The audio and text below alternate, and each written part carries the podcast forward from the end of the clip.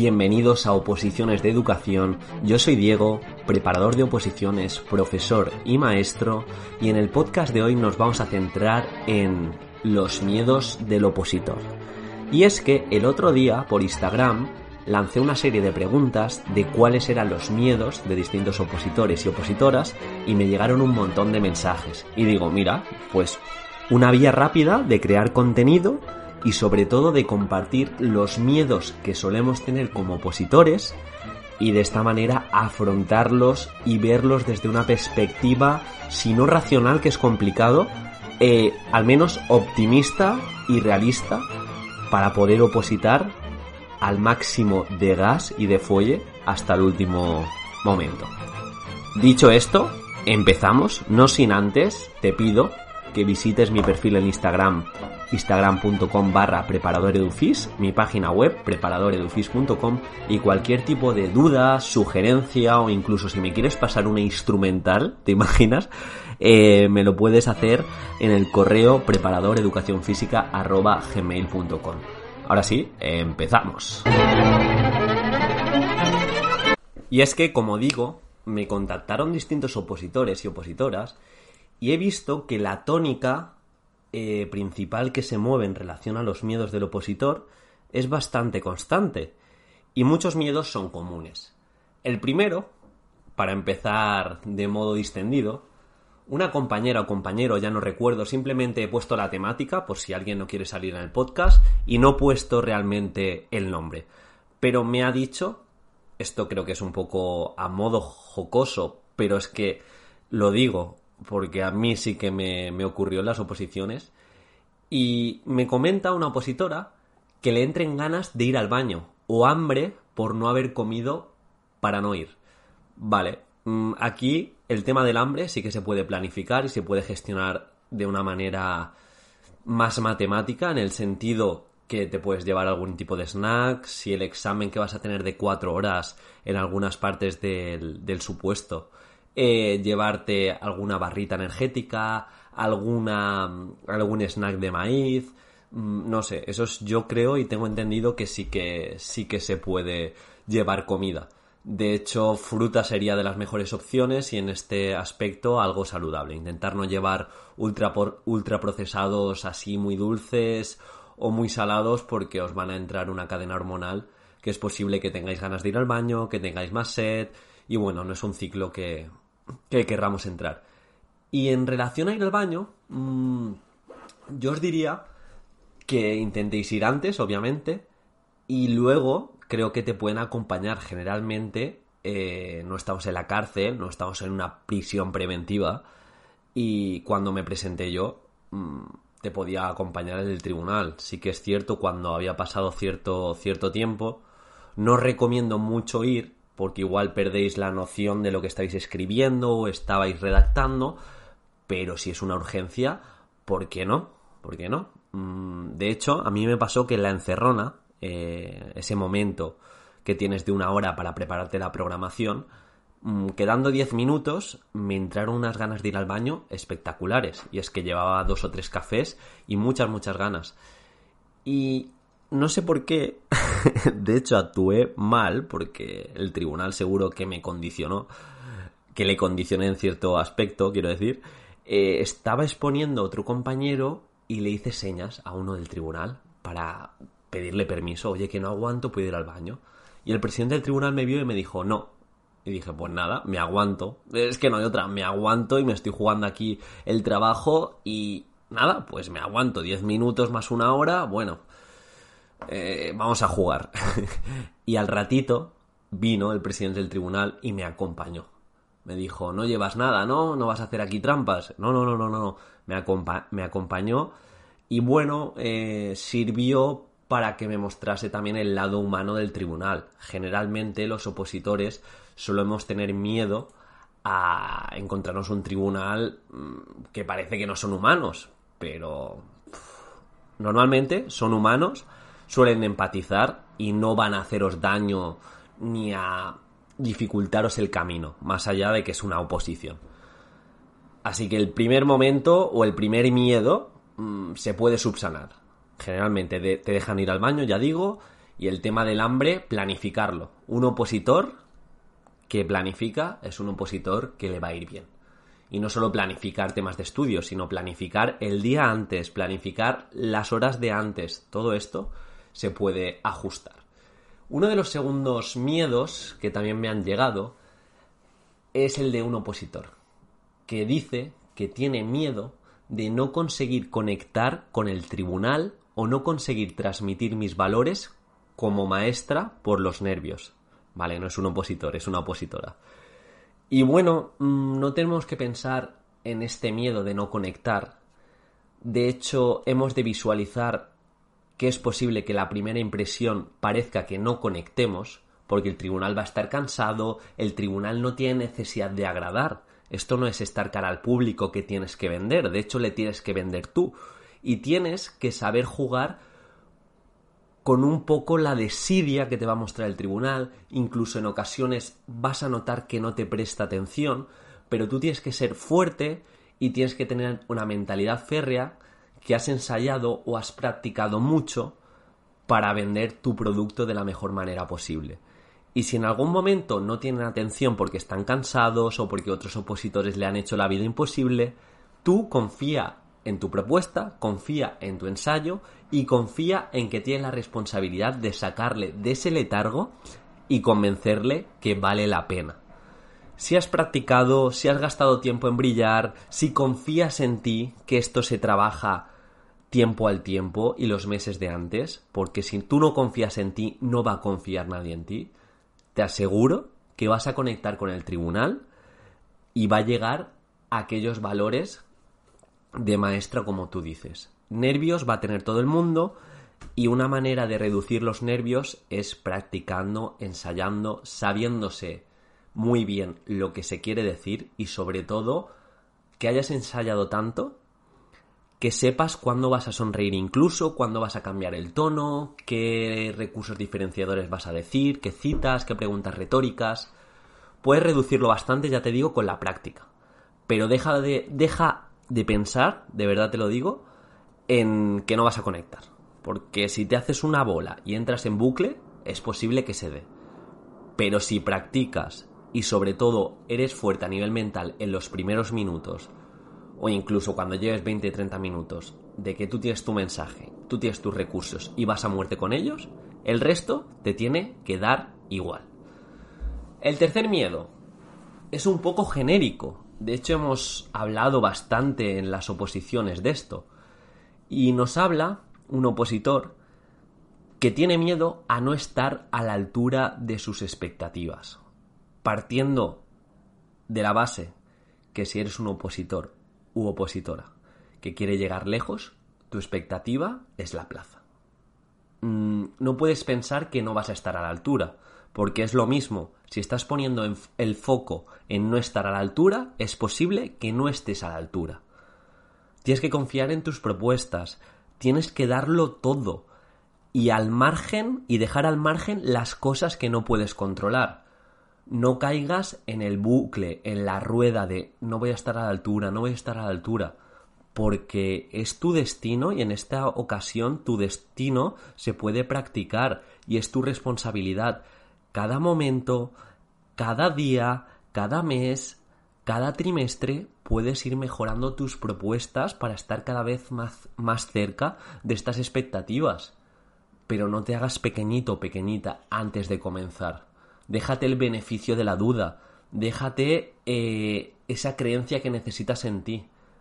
Pero por favor, dejad de pensar que no vais a estar a altura o que no vais a conectar hemos de cambiar nuestro vocabulario. Y esto no es un rollo de desarrollo personal, sino es una cuestión de foco, del sistema de activación reticular. Si tú piensas mucho en una cosa, es posible que acabe pasando, que tu contexto se convierta en nocivo, se convierta en negativismo. Pero al contrario, si tú piensas en que puedes llegar y puedes confiar y puedes hacer buenas propuestas, es que la vas a hacer. Dicho esto, vamos a dar el salto al tema del número de plazas. Tenemos un podcast de esto, de hecho, tenemos, ¿eh? ¿Quién? El micrófono y yo, porque aquí solo hablo yo. Me refiero, uno de los miedos, Número de plazas, el tribunal, los posibles cambios educativos. Mm, también hablamos del estoicismo. Esto es muy importante. Son cosas que no podemos controlar. Y como no podemos controlarla, no merecen ni un ápice de nuestro tiempo. Número de plazas, las que salgan han salido. Yo voy a dar mi mejor versión de opositor. Porque solo de esta manera puedo optar a la plaza.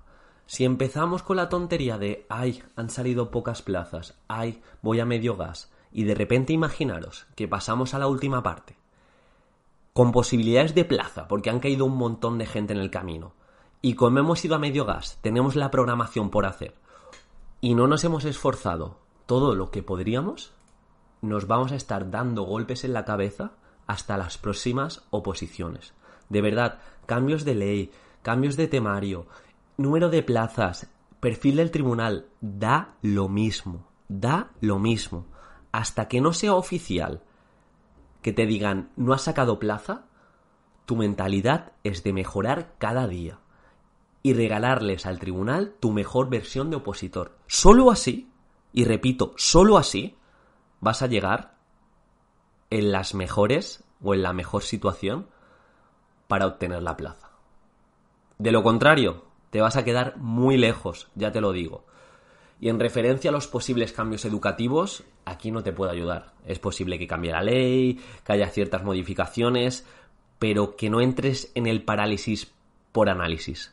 Es decir, va a haber cambios, pero esos cambios no van a revertir en que cambies el 90% de tus propuestas. Al final, enseñar es bastante cerrado en el sentido de que tienes unos bloques temáticos, tienes unas metodologías y no te van a decir que ahora te pongas a enseñar con drones.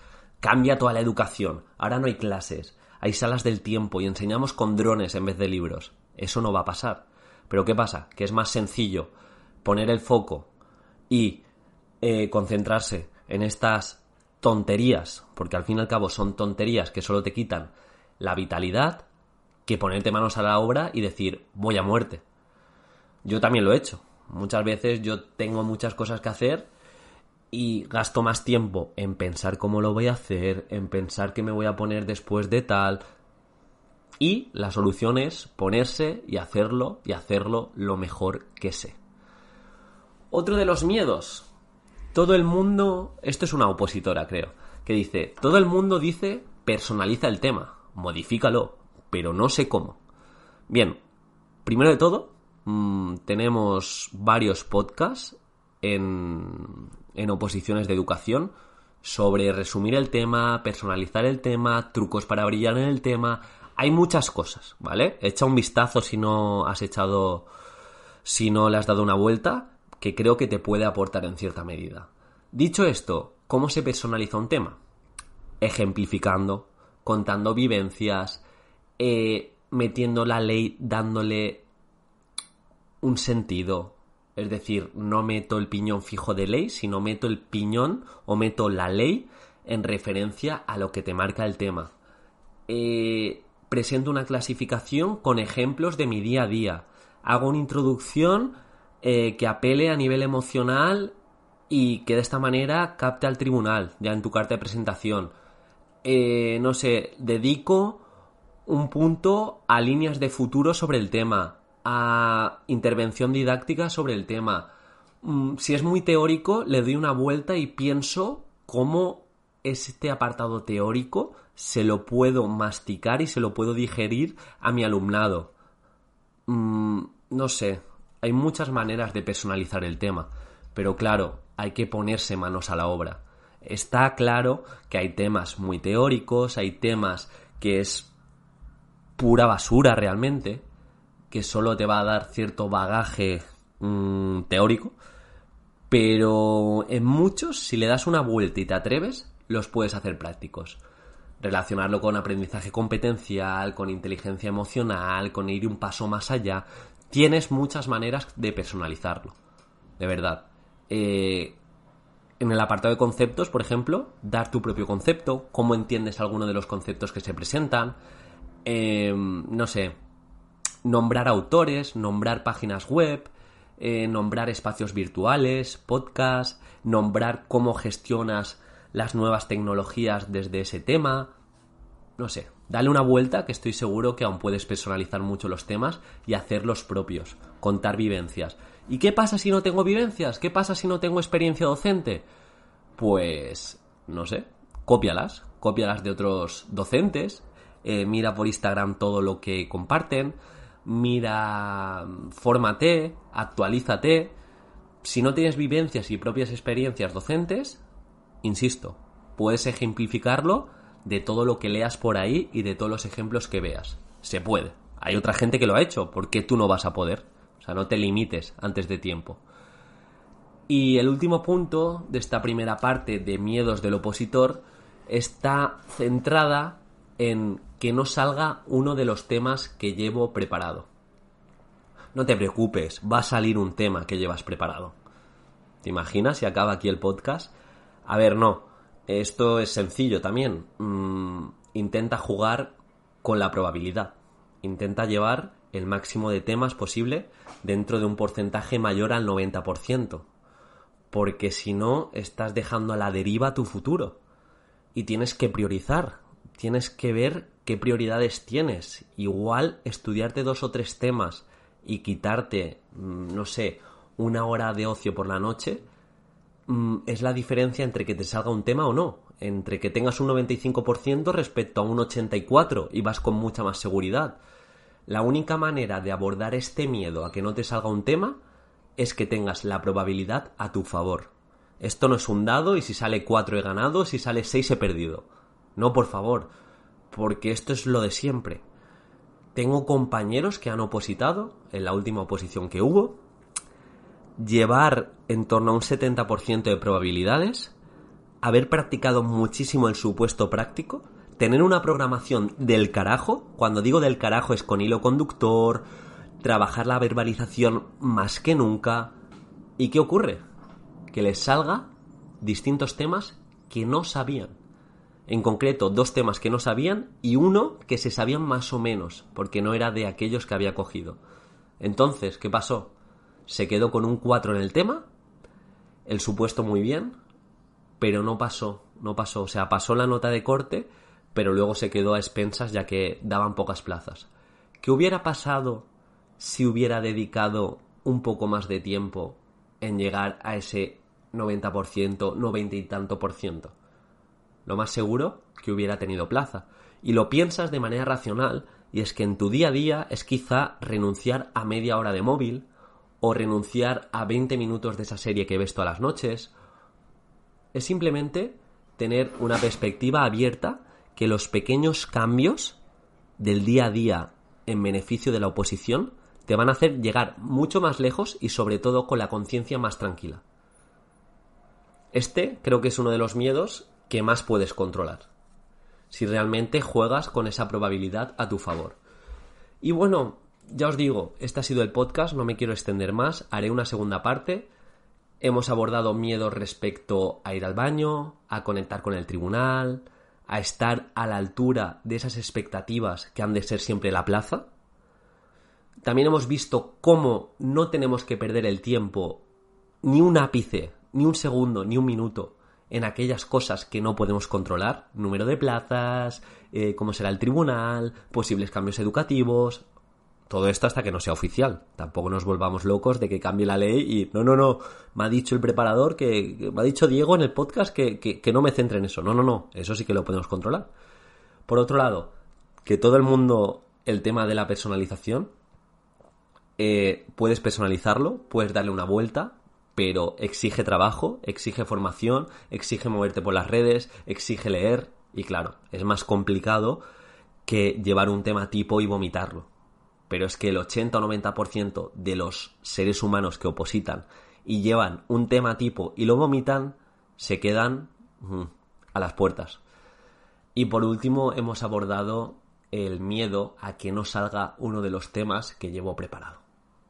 Espero que sea una semana productiva, fructífera, que os centréis en aquello que podéis hacer extra para ser mejor opositor u opositora y dejéis los miedos, de verdad, que no sirven de nada. Y esos miedos los vais a mirar cara a cara y le vais a hacer la corbata tropical esa que dicen, ¿no? Que hacen algunos latinos. ¿Pero qué dices?